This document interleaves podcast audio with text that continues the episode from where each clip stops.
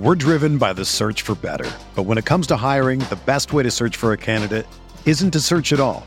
Don't search match with Indeed.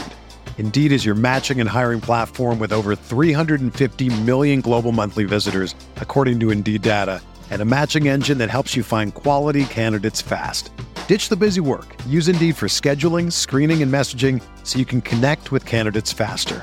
Leveraging over 140 million qualifications and preferences every day, Indeed's matching engine is constantly learning from your preferences, so the more you use Indeed, the better it gets. Join more than 3.5 million businesses worldwide that use Indeed to hire great talent fast. And listeners of this show will get a $75 sponsored job credit to get your jobs more visibility at Indeed.com slash BlueWire. Just go to Indeed.com slash BlueWire right now and support our show by saying that you heard about Indeed on this podcast. That's Indeed.com slash BlueWire. Terms and conditions apply. Need to hire? You need Indeed.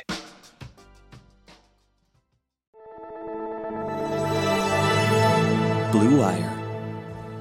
Welcome back. It's the Big Blue Banter, New York Giants football podcast. I'm Dan Schneider, joined as always by my co-host Nick Falato. Today we're here to break down what Joe Schoen, Giants general manager, had to say at the combine yesterday when he took the time to speak. Now, typically you'll hear from both general manager and head coach of the team, but Brian Daboll said earlier this week that he feels part of his process and what he believes in is let the GM talk. I'm going to sit over here. I'm going to do my own thing. I'm not going to muddy the waters. I've got my own things to focus on as far as these prospects and what actually matters rather than talking to the media, which I liked.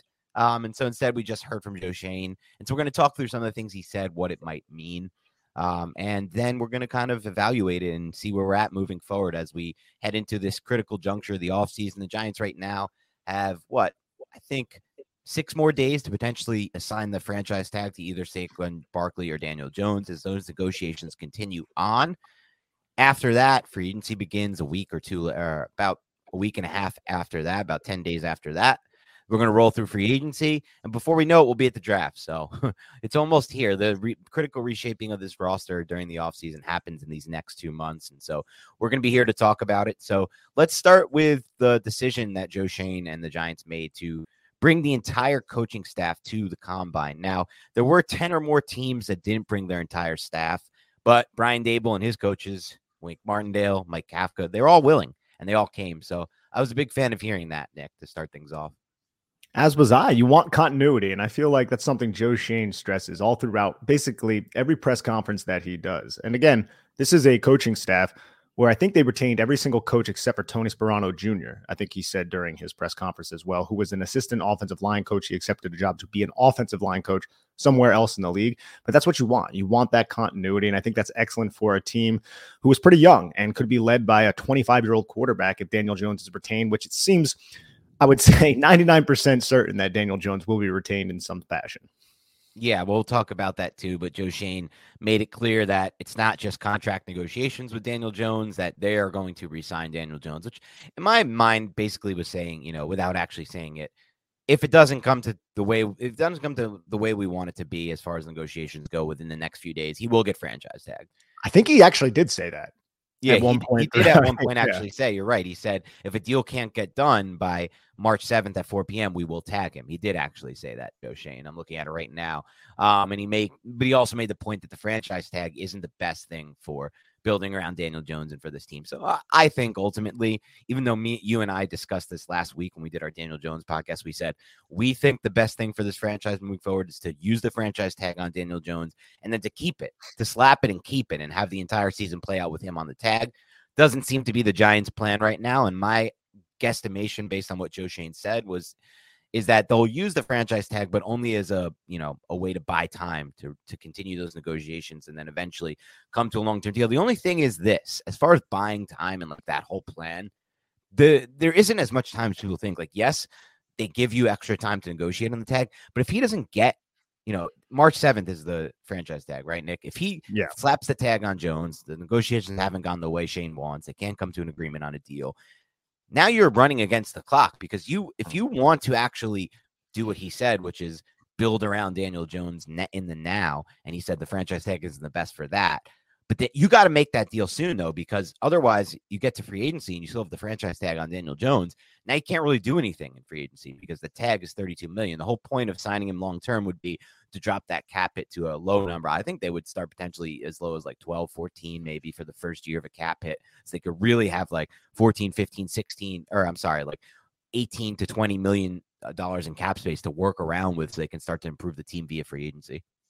And we know that the cap goes up every year. And this is something that I heard on a podcast, and I felt like it was really important in terms of the conversations around Daniel Jones. And maybe this gives a little bit of credence as to why Joe Schoen wants to sign this kid long term, not only just because he believes in him, but because the cap is expected to go up exponentially. Look, it goes up about 20 million per year if you avoid the COVID year because of everything that happened with uh, that. Now I think it's going to go up even more because this is when the gambling money and like the daily fantasy money starts to come in. I heard that on a podcast and it kind of gave me a different perspective on what Joe Schoen is thinking. Look, I'm a little hesitant to tie up a contract long term in Daniel Jones because I still believe that there are aspects of his game that we have just not seen yet. And if you want to be a true competitor in terms of competing for Super Bowls year in and year out, you need to deliver on those aspects consistently. And Daniel Jones, in my opinion, has not done that quite yet. But if the cap just keeps growing and growing, and Joe Schoen is like, hey, this kid has all the leadership qualities, all of the intangibles that we want in a quarterback, and he has the physical ability to do everything, which you and I agree with. We just don't see it consistently yet. Then we can coach him to get to that point. And that's something that you've brought up several times on this podcast, Dan. And I think that's what he's thinking. It's hey, we can get this guy on a deal. And in three years, it's not going to look that bad because the cap has jumped so much because of all this extra revenue that is getting poured into the NFL from betting, from daily fantasy, and all those companies like DraftKings. Yeah, I think that's an excellent point. I mean, the only thing is it's all relative, I would say. So, you know, as the cap jumps for the Giants, it jumps for every team. So yes. even if they do backload a lot of that Jones deal and it starts to look better in the future years, because it's like, well, you know, it's the it's a what? Let's say it's backloaded to like up. It's a 40 million cap hit in 2024 and 42 in 2025. Cap is up way up, so that's more like what it would be like a 30 at this point. There's still other teams who won't have that 42 million allocated to a quarterback. So if Jones does regress in any way, that will still be a problem. He has to. I mean, look, for the Giants. He has to improve too. It's not even just regress. Like well, in our opinion, I, I would say this. Improve. I would say in regards to the he has to improve thing. If the Giants want to win Super Bowls, he has to improve. But. If he doesn't improve and he doesn't regress and he just stays along lines of what he put together last season, and he does that consistently for the next two years. So he, so now it's three years in a row at that point because it would be this year plus those next few years you could still get something back, in my opinion, in the trade. This is a big part of the reason why I want to keep Daniel Jones, mostly because I view him as an asset mm-hmm. right now. I think there's potential for him to grow into this franchise Super winning quarterback. I don't think that's a lock, and I don't think it's a stretch to say that. And I also think that if you put me in a in a 50-50 situation, Nick, and you said gun to my head, is it going to happen? Is it not? I don't really want to answer that question right now, to be completely honest. But at the same time, that's not how I'm viewing this. Like I said, it's an asset. To me, Daniel Jones is an asset. He's like you just went over. He's 25 years old. He can run. He can he has all the physical tools to eventually get there if the mental catches up. And more importantly than any of that, all the projection based stuff, he's actually done it. Last year was a good season. He was top 10 in DVOA. He was a good quarterback last year. He was one of the at least one of the 15 best quarterbacks in football last year, probably one of the 10 or 12 best when you consider how bad his receivers were and the offensive line situation. Though I do think he was helped a lot by the coaching, but still, he was probably top top 15. He was definitely top 15, maybe top 12 or top 10. So if he just stays on that plane and never gets better, I still think you can then trade him at 28 years old and get something decent back for him because there's going to be some team that's going to be like, we have nothing at quarterback. We're so far along in our building of our team. We don't know how we're going to get it in the draft. Let's just take a risk on Daniel Jones, we know is this level. He's done it for three years now. And that, of course, would mean he can't go down. He has to stay on that plane. So I think that's part of the Daniel Jones situation for me, too. And especially if you're talking about what you just mentioned, Nick, which is viewing it in the prism of this is a five year deal. It's backloaded to some extent. We're going to build now. We'll see if it works out.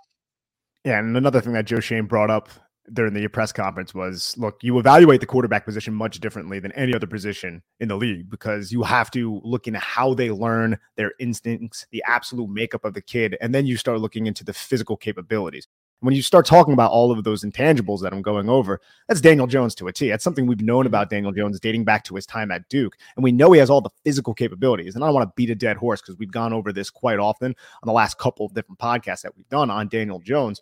But now it's just getting him to throw with anticipation. And if you can have Brian Daboll, who is somewhat of a quarterback whisperer, if you want to use that that overused term, hmm.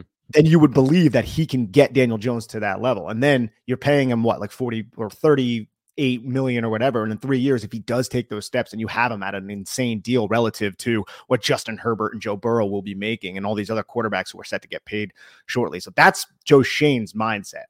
I'm I'm hoping that's what uh, materializes, but I'm still a little hesitant on um, allocating that much to a quarterback who hasn't really proven anything in terms of throwing with anticipation and leading receivers and stuff along those lines at a consistent level, at least.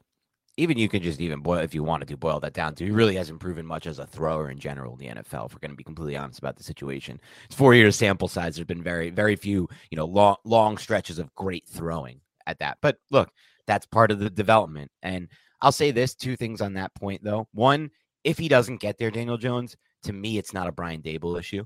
So quarterback yeah. whisper or not, this is not you can't to me, it's mostly innate. Can he re- can he pro- process the field? Can he throw with anticipation? This is mostly on the actual player. Very little on the coach. The coach can help you, but that's a that's a trait. Like, look, the coach had a huge help in the Josh Allen development, right? Anyone who watched Josh Allen at Wyoming versus Josh Allen in the NFL will be like, "What the hell is this? How is this the same player that I watched at Wyoming?"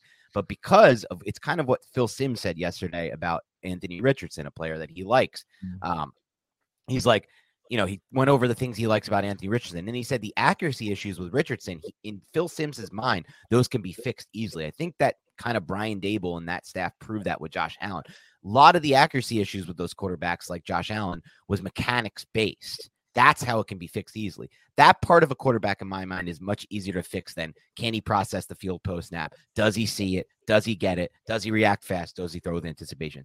That's something you can try to coach up, but we'll see if it's the coach or the. A lot of people believe it's the player, and I think ninety percent of that is the player. So we'll see if Daniel Jones can get to that level. Uh, I agree with you too.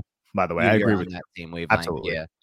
And what was the thing you mentioned before that? In that oh, I missed something. There was something else good that I wanted to, to, to riff off of that you were saying before the um, about the mental makeup of the kid and then the physical no. ability. No, okay, it's okay. Maybe we'll come back to it at another point. Okay. But but yeah, so and and oh, the other thing, yeah, this is what it was. So the other thing is the reason why it's also another benefit for the Giants to backload that contract rather than front load it, which I did originally tweet two days ago or last week. Like I wanted to front load it. I've changed my mind on that. I actually would prefer them to backload. You want to know why, Nick? Because there's still the play the, the factor in play that Daniel Jones takes a huge jump with Brian Daboll as the coach, year two in his system, better talent around him, and he becomes the quarterback that they think he can be, and that we think he still has potential to be based on his physical traits, right? The mental catches up. In that scenario, Nick, you don't want to have a contract front loader. You want to know why?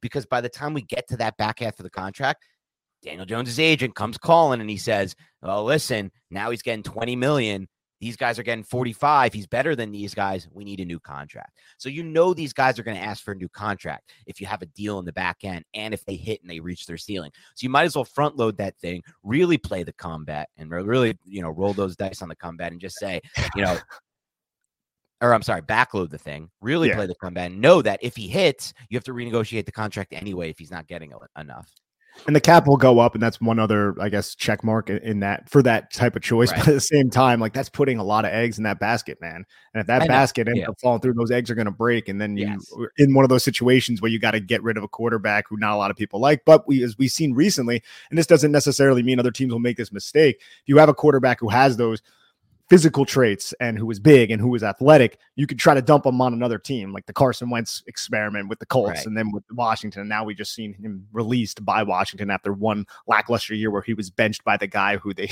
who they brought right. Wentz in to replace. And we'll see what happens there if he ever plays in the NFL again. But I know for a fact at some point, I don't want to look forward to this because this would be so bad for our show and just for us as fans. But if it does ever bottom out with Daniel Jones, you can guarantee that I won't be in the camp of uh, the, the, the people who wanted the Giants to win that Washington game years ago. It did work out because Andrew Thomas is better. I'd rather have Andrew Thomas and Chase Young, but at the time we didn't know. But I won't. I like how the Bucks are playing this thing, man. The Bucks are going to go with Trask. They're cutting Leonard Fournette. They're just going to bottom this thing out. And that's if you're not in contention. I hate the idea of trying to like do your best to win six or seven games. Like, don't give me that crap. Bottom it out. Pay no money.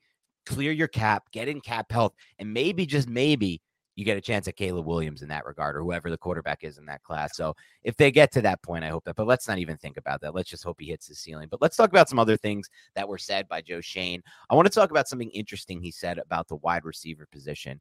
He said, We don't put anyone in a bucket just because they lack height. If they have separation skills and speed. He made a real big point of saying the two the things they look for at the wide receiver position, which by the way would make them unique in this regard, Nick, because not every team is chasing these two traits. But he said separation skills and speed. He says in our specific offensive system, that gives them a versatility. You have to be able to separate. He said, Yeah, you'd love a big possession wide receiver with a great catch radius, but separation is the big time critical factor for us when evaluating the wide receiver position. He says, when it comes to finding receivers, uh, Brian Daboll isn't concerned about size and speed. What he's concerned is if they can separate, they'll find ways, we'll find a way to use them and utilize them in this specific offense.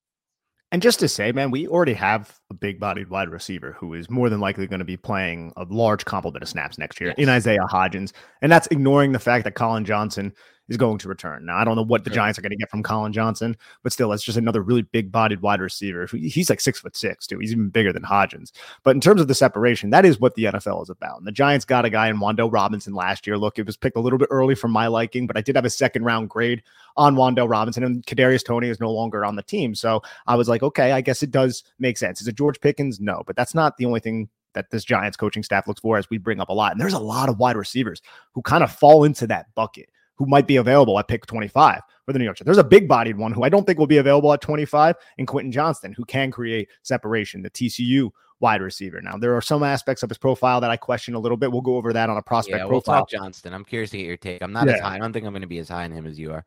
Uh, I like Quentin Johnston, but yeah, yeah. you're right. There's still like I still got to watch Jordan Addison. I'm really excited for that. But I've I've seen Zay Flowers, right? Zay Flowers is five foot nine, 182 pounds. That is that's very unassuming but mm-hmm. get him on the football field, get him in space. Bye bye. This dude, and it's not even like he's Jalin Hyatt type of speed, the Tennessee wide receiver. It's just his ability to run routes and his ability to manipulate defenders and use timing to really explode out of his breaks yes. into open space. And then once he has ankle flexion too, dude. Oh it's oh that ability that that is the athleticism no one talks about. You don't test it at the combine, but when you have that trait, I think it means a lot. And the thing about Zay Flowers too, there's a lot of these undersized guys who are a little bit more just slot types, right? Even Jackson Smith-Njigba, who's not even that much of an undersized right. guy, he's more of a slot. Zay Flowers played the majority of his snaps on the outside. Just because you're not big doesn't mean you can't yes. play outside. So uh, really, Zay Flowers, the Boston College kid, I can't wait to do a prospect profile on him with you, Dan. Right. And I don't know if you've watched him extensively, but I know you've I seen started watching him. I've seen like three games he is Dan Schneider. Just like I'm already putting the stamp on. Yeah, it, you, you know, know, I'm gonna love this guy. Yeah, no, I already yeah. love him from what I've seen. I, it's exactly what I look for in a wide receiver. But yeah, I, I feel like there's a lot of players who do fall into that bucket. But Joe Schoen, and I don't have the quote in front of me, Dan, but this uh, relates to the wide receiver position. He said at some point throughout the interview, like, look, we have holes all throughout our roster. Doesn't necessarily mean we're going to just address wide receiver. Now that right. could just be him, like you know, being like, "Hey, no, look, we're not." That. He means that when he but says yes, that.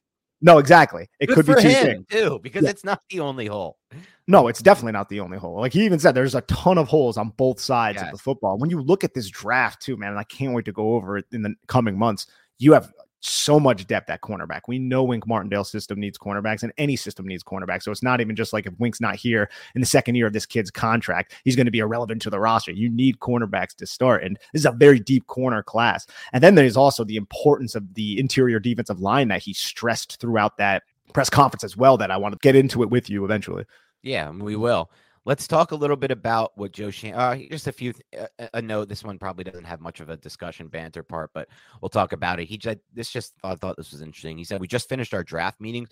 We had two weeks of 7 a.m. to 7 at night. We go through it by position. We give a football grade and a character grade. Then we look back, and we do this because we want to look back and say, are, are is this guy moving up or down for the right reason? Because of how he looked at the combine, or is it because of how he looked in the combine, Jordan Shells? I think that's really important because I think a lot of the you know the mistakes over time in the NFL draft by various GMs have been made because they put too much weight on the 40 yard dash specifically, but in general, combine stuff. I mean, even if it's not just the 40 yard dash, right? Look at what happened with DK Metcalf. Way too much weight pushed put on oh, all yeah. of those. And look what happened with Orlando Brown Jr. Way too much weight put on how bad he looked at the combine. And he ends up being a great tackle in the NFL.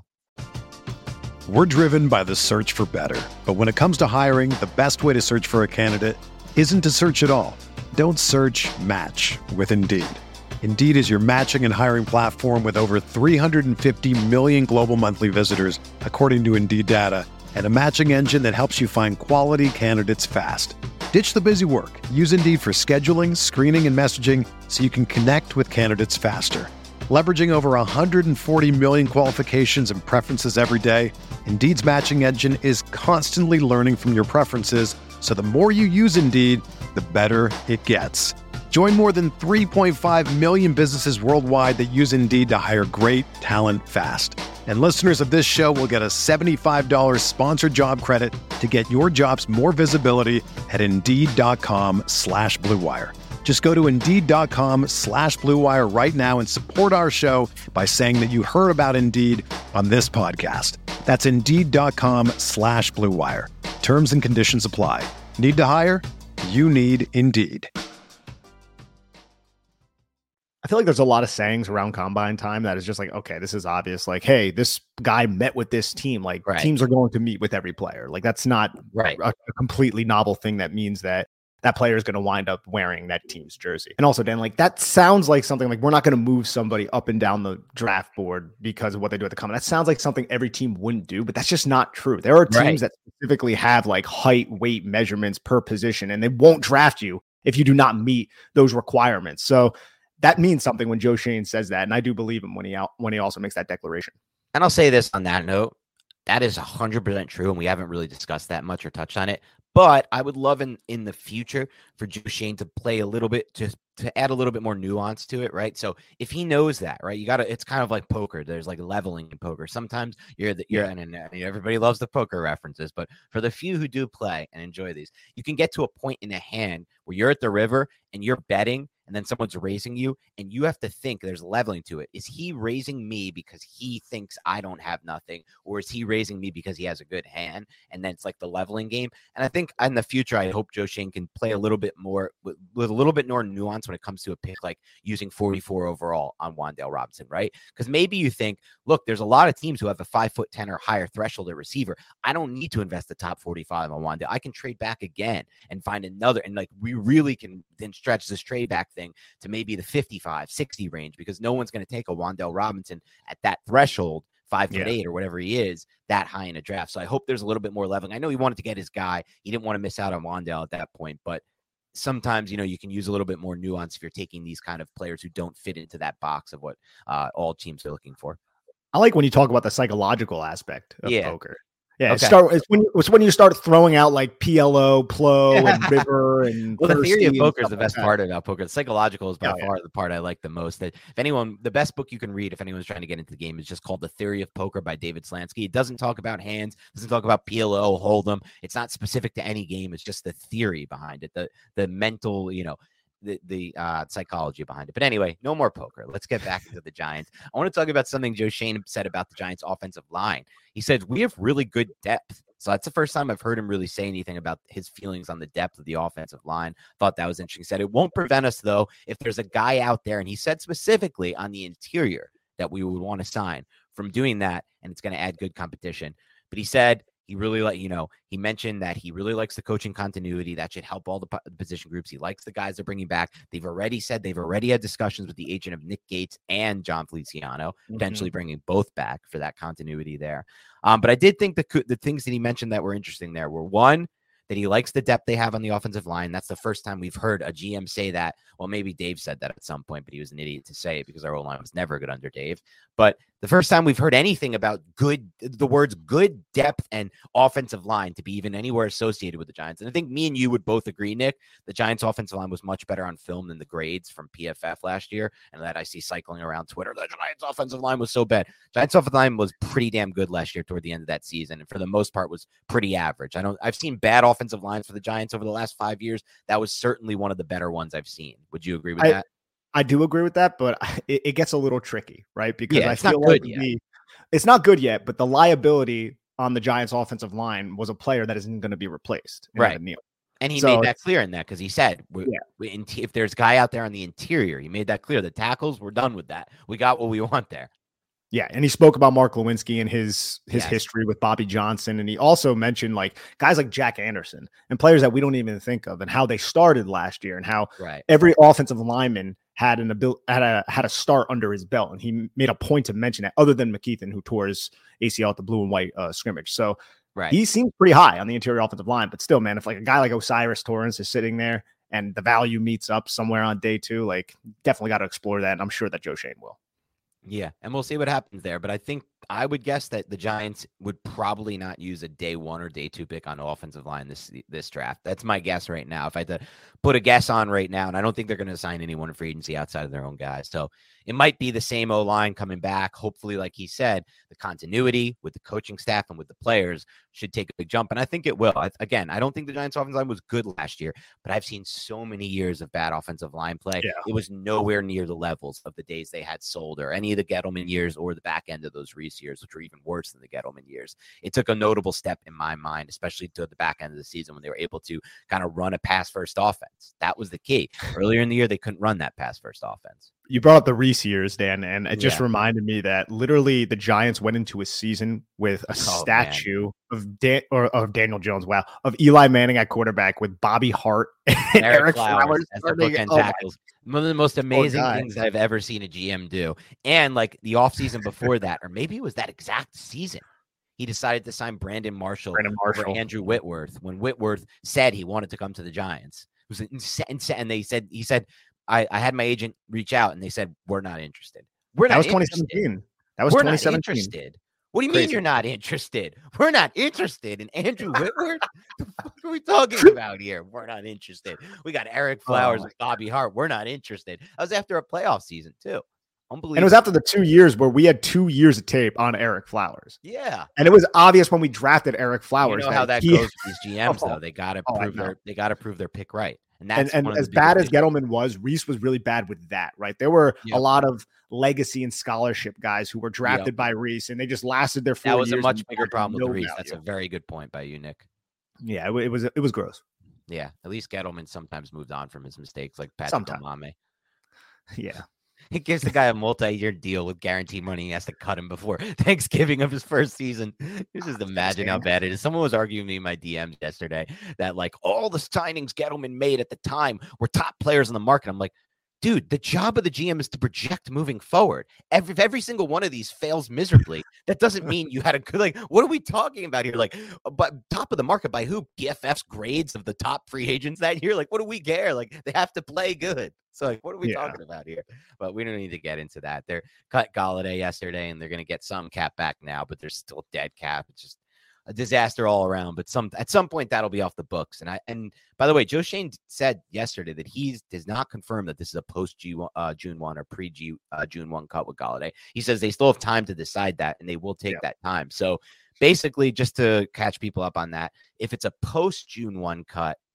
That means that they get more cap space for this year, but they have to take on a dead cap hit next year with Golladay, and, and he counts against their next year cap. If they do it before and they just clear it off the books, before next year they have less cap space to work with this year. I hope they do that one because I don't want to have any dead cap with Golladay next year. Just enough is enough with that.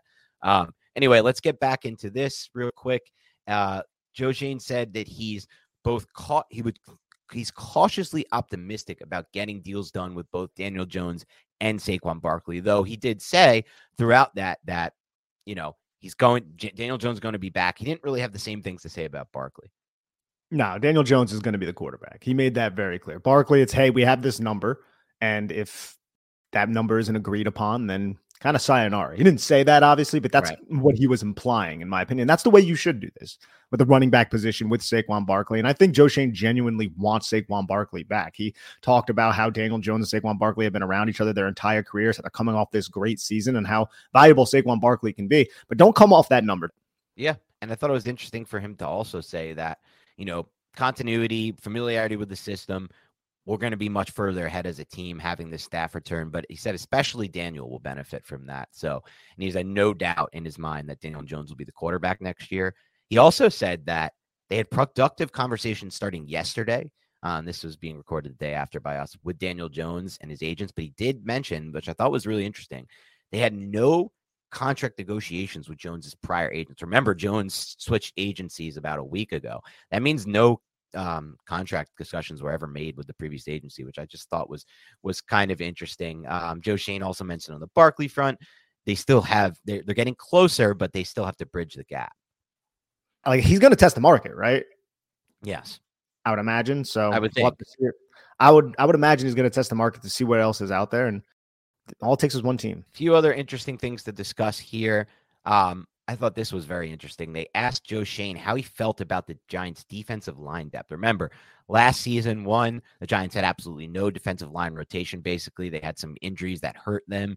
Um, and then also, in addition to having injuries that hurt them, with what was left, they really trotted out guys at an insane rate. Dexter Lawrence played just an absurd snap rate last year for an interior defensive lineman, especially a 340 pound interior defensive lineman. That is not replicable. I mean, they have to find a way to stop that because you can't count on this guy to be there long term if he's going to be grinded out for 80% snap, whatever it was. Like he was on the field almost every snap. That's not going to work out. He said, not great when asked about the defensive line depth.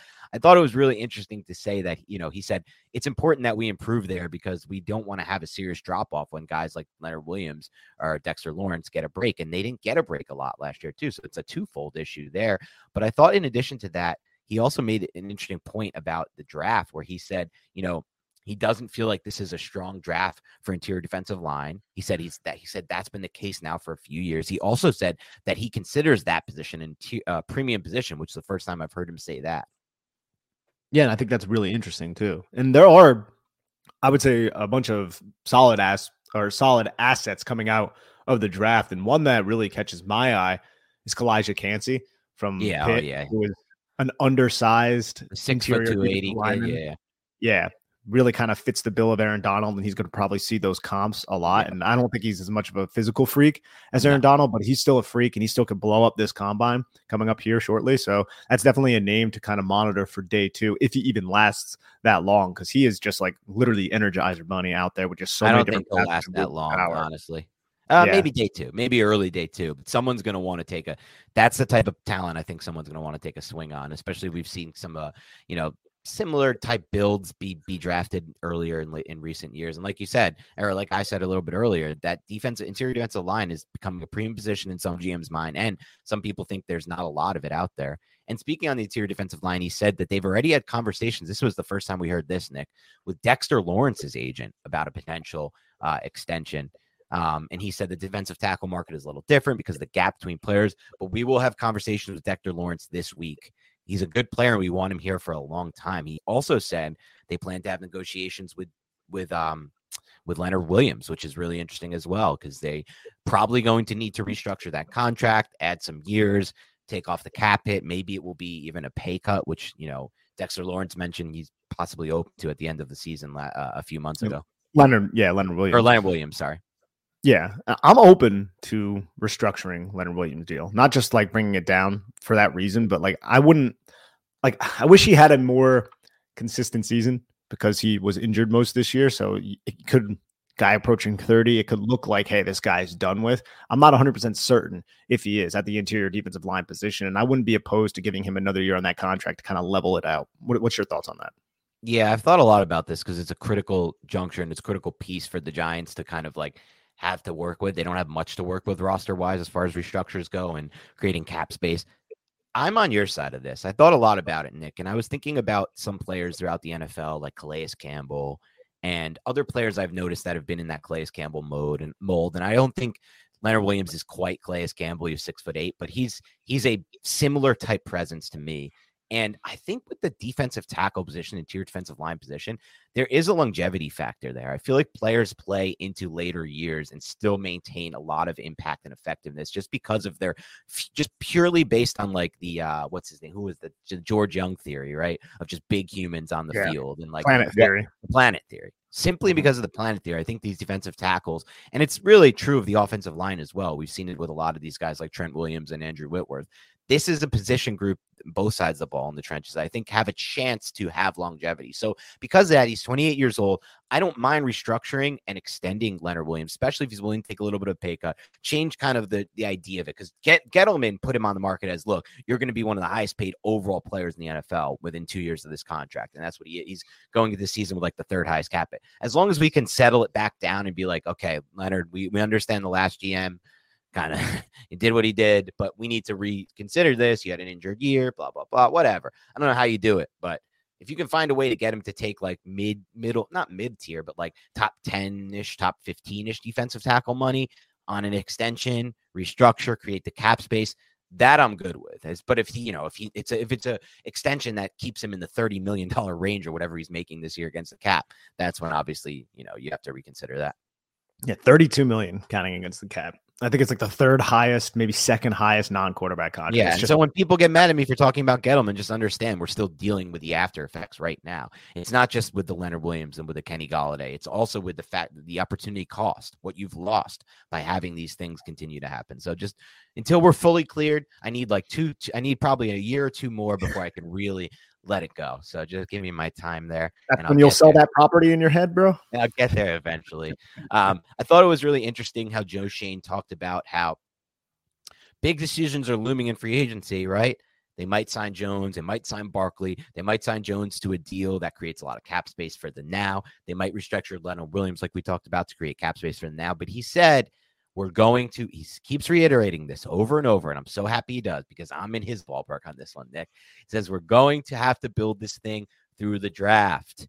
We are going to have to build this thing through the draft. What that tells me is, Nick, he's not going to be reactionary. He's not going to be like, I need to improve on that 2022 season. We won nine games. What can we do to win 11? No, it's not about winning a little bit more next year. It's about the long term goals. It's about putting this franchise in a good spot for the next five years. Do not focus on the short term. Focusing on the now is exactly what I didn't like about the last GM's process. This GM has a new process. He's focusing on the long term. And to win this thing long term, you have to build through the draft. Free agency can only be a supplement. I'm right there with you, man. It's something that we've been talking about on the Big Blue Banter podcast for years now, man. Build through the draft, retain that talent if you can, which is something else that yeah. Joe Schoen has stressed. And these aren't even guys that he drafted, and he wants to bring back all these guys who Gettleman drafted and retain them. And that's something that, if man, if you go back, the New York Giants have been horrendous at bringing back their own talent over the last yep. what decade and a half. I think the only guys they've re-signed to his second contract was JPP and Odell, and then they traded Odell like a year later. Am I missing right. anybody? No, I think uh JPP, Odell, they Sterling, Shepard. Yep, yeah. I knew I was missing one. Um, yeah, they got Shepard. Trying to think if is that it? That's insane. If that's it, it might be it, but it might be a couple more we're forgetting. Potentially, Nick Gates, I, I guess, kind of counts, but not really. Not not really though. Yeah. Like he's undrafted. It's like I'm honestly, I, I don't draft, think they have. I think that's, that's crazy. It, that those three that that also shows how poorly they've drafted if that's the case honestly but yeah i mean a lot of guys didn't even last through their uh, contract they were gone like the sam yeah. Beals of the world and players like right. that sam Beal sam freaking Beal. That's the, of all the that's the low key the one that i hate the most of the gettleman moves I because i just knew what he was doing. He's like just so jamming cornerback there. He's like we have to fix this need now. What can we do to fix this need now? i wonder how much like, james how much James Bettcher had to do with that, though. Maybe, Another guy who ran a very man heavy system and they needed corner. bro. It's Gettleman. It's the, the GM yeah. makes the final decision. The coach can't force GM to use his next round, next year's pick to fix the now. That's what he's dipping into next year. There is uh, it's pain. It's pain, but it is it's what pain. it is, and it's over. Let's talk more about Joe Schoen right now. He said you have to learn he says you have to prioritize certain positions in the salary cap era and those resources you have to uh, and you have to make sure that with those resources you, address those positions of need. He said on the defensive prospects in this class, thought this was really interesting. He gave a little insight on this class, Nick. He said he feels like the outside backers for our scheme, he said, this is a really deep crop. Which kind of sucks because the Giants just invested in in backers and outside backers in the last two drafts. They probably don't need one now. You could always use outside backers, Nick, but I mean, how many you're going to you're going to draft before addressing these other needs. Said feels like it's deep there, but he said over the last few drafts, defensive interior linemen and inside linebackers are becoming scarce. He specifically talked about how scarce inside linebackers are. He said it's a little thin now and has been that way for a few years. He said Wink does a good job of identifying to her staff what specifically he's looking for an inside linebacker. And he said he needs the ability to come off the block uh, of a 300 pound offensive lineman, but also to drop in coverage. And he said those guys are hard to find. So not not a lot of optimism there. No, not a ton of optimism, but I'm telling you, man, the kid from Iowa, Jack okay. Campbell is, Jack is Campbell. one that fits that bill. I get now, scared of like, Iowa linebackers, but I'm gonna I'm gonna give him a shot. He's not elite coverage, right? Like, but there are some clips of him carrying the three up the seam, and, and he's just like six foot four, almost six foot five, long, yeah. like type of linebacker who can use that length to disrupt throwing windows. But you want to talk about someone who's going to stack and check. If you look at this linebacker class, and I haven't studied all these guys yet, mm-hmm. but I have the ones that I have seen. A lot of these guys are just athletes who are kind of just running around. That's just kind of how college football yeah. is right now. Like yeah, yeah. from Texas, uh, Drew Sanders, even he was an edge rusher uh, the years prior, and then transferred to Arkansas, and now he's playing linebacker. So there's a lot of rawness to the linebacker position. But when you look at Jack Campbell, he isn't that at all. Like he is somebody who's keying, diagnosing. He understands run concepts. He knows when to penetrate. He knows how to win the cat and mouse game. He's somebody we'll have a pro, uh, a prospect profile on, and I'm excited to go over him. I just don't know if the Giants would want to spend the 25th pick on him, and I don't know if he'll be available in the second round. Interesting. And we'll talk more about those prospects as we move forward there. Uh, anything else from Joe Schoen's presser that stood out to you? I mean, there was honestly, dude, it was a lot of the same stuff that like mm-hmm. I felt like Joe Schoen would say. Like Joe Schoen has been pretty consistent with his message, in my opinion, and it's just refreshing and because it's something that we haven't necessarily seen. It's something that we really wanted in our in our uh, general manager. But really, everything that you went over were the the pertinent aspects like I didn't know that he put such a high precedent on the interior defensive line. We hoped, like we figured, because you don't want Dexter Lawrence and Leonard Williams playing that many snaps, especially right. when Leonard Williams hurt and Dexter Lawrence is pushing 350 pounds. So maybe look at I might look at some of these interior defensive linemen a little bit differently you know, on day two because realistically, the Giants could go in that direction. But I'm glad that he's also putting a precedent in linebacker and just looking at some of those edge rushers too that he's referring to, just some names who fit the outside linebacker bill. Because when you look at edge rusher these days, it's really two different groups, right? It's two different positions because you have those 275, 280 pound Lucas Van Nesses, Tyree uh, Wilsons, Myles Murphy, players like that. But then you have the guys that Wink Martindale is more than likely going to be looking at. And I'm a little curious too, Dan. I kind of want to get your opinion on this before I go over the Nolan Smiths and, and, and the players like that, do you think the Giants would entertain those 275, 280 pound guys because they had a guy like Jihad Ward who they trusted on the edge? If they can drop a little bit, because Jihad Ward didn't have like the most oily hips, but you can drop a little bit to the boundary just to sync with the tight end or keep up with the tight end and mirror him a little bit and then get kicked inside and be used as a pass rusher, then you have value. And there's a lot of guys in this draft Tyree Wilson, Lucas Van Ness, right. Keion White, the kid from uh, Georgia Tech, who everybody's talking about, Myles Murphy from Clemson, Lucas Van Ness is from Iowa, Tyree Wilson is from Texas Tech. Do you think the Giants would go in that direction? Because I'm more apt to believe that they would go with the 250 pound guys to kind of have a trio rotation with Azeez when he's healthy and Kayvon. I think it's a really interesting question because we look at you know what was the Giants' biggest weakness by far, in my opinion, last year. It was the ability to stop the run against power and gap, right?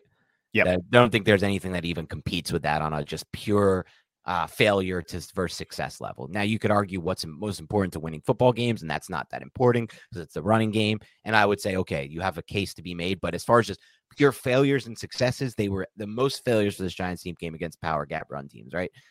And one of the re- it wasn't just the linebackers were the the main culprit, obviously, but part yeah. of it, dude, was that the edges didn't really. I mean, the guys we had out there in the outside linebacker position didn't really do a great job of setting the edge. Kayvon Thibodeaux was okay at it. I think he was better in backside run pursuit and backside run defense. Um, you know, Ward was good when they had him on the field. He was pretty good at that.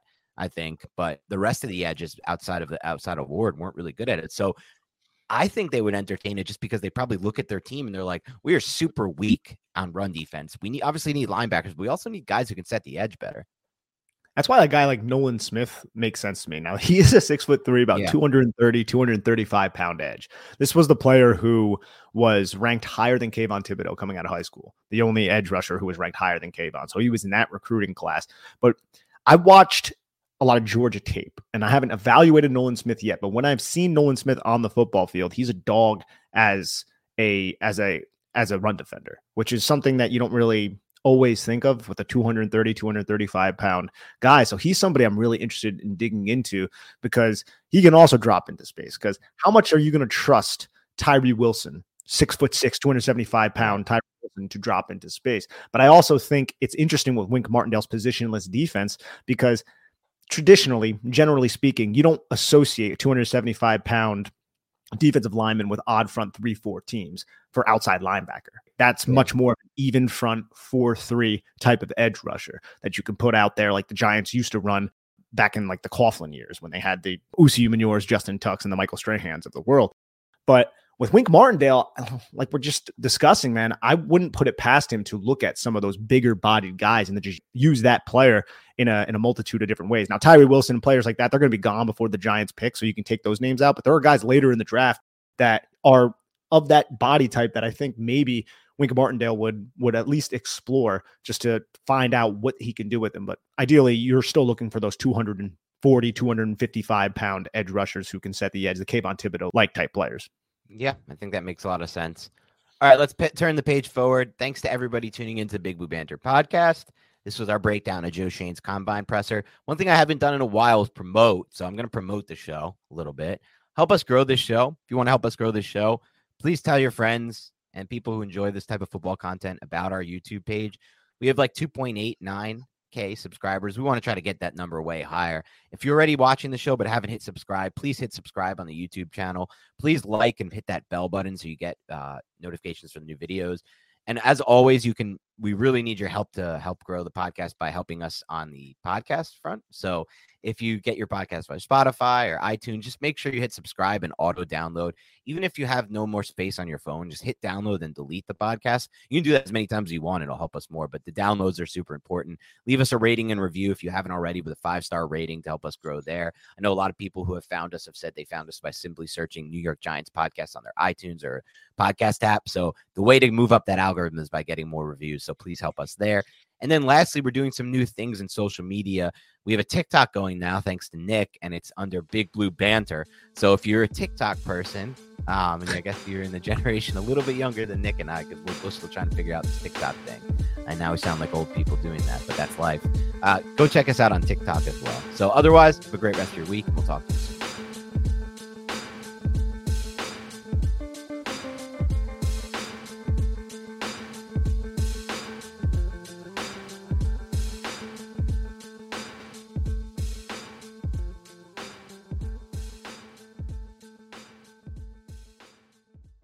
Everyone is talking about magnesium. It's all you hear about. But why? What do we know about magnesium? Well, magnesium is the number one mineral that 75% of Americans are deficient in. If you are a woman over 35, magnesium will help you rediscover balance, energy, and vitality. Magnesium supports more than 300 enzymatic reactions in your body, including those involved in hormonal balance. From functional medicine doctors to mental well being and female hormone experts, we all know that magnesium is the one mineral to improve all aspects of well being and health. But which one? Magnesium Breakthrough from Bioptimizers, the trusted choice recommended by leading experts with seven best absorbed forms of magnesium to ensure your body receives the support it needs for overall well being. Go to bioptimizers.com slash balance today and use code BALANCE10 for 10% off. Support your journey to wellness at B-I-O-P-T-I-M-I-Z-E-R-S dot com forward slash balance. Magnesium Breakthrough from Bioptimizers, your foundation to optimal health and vitality.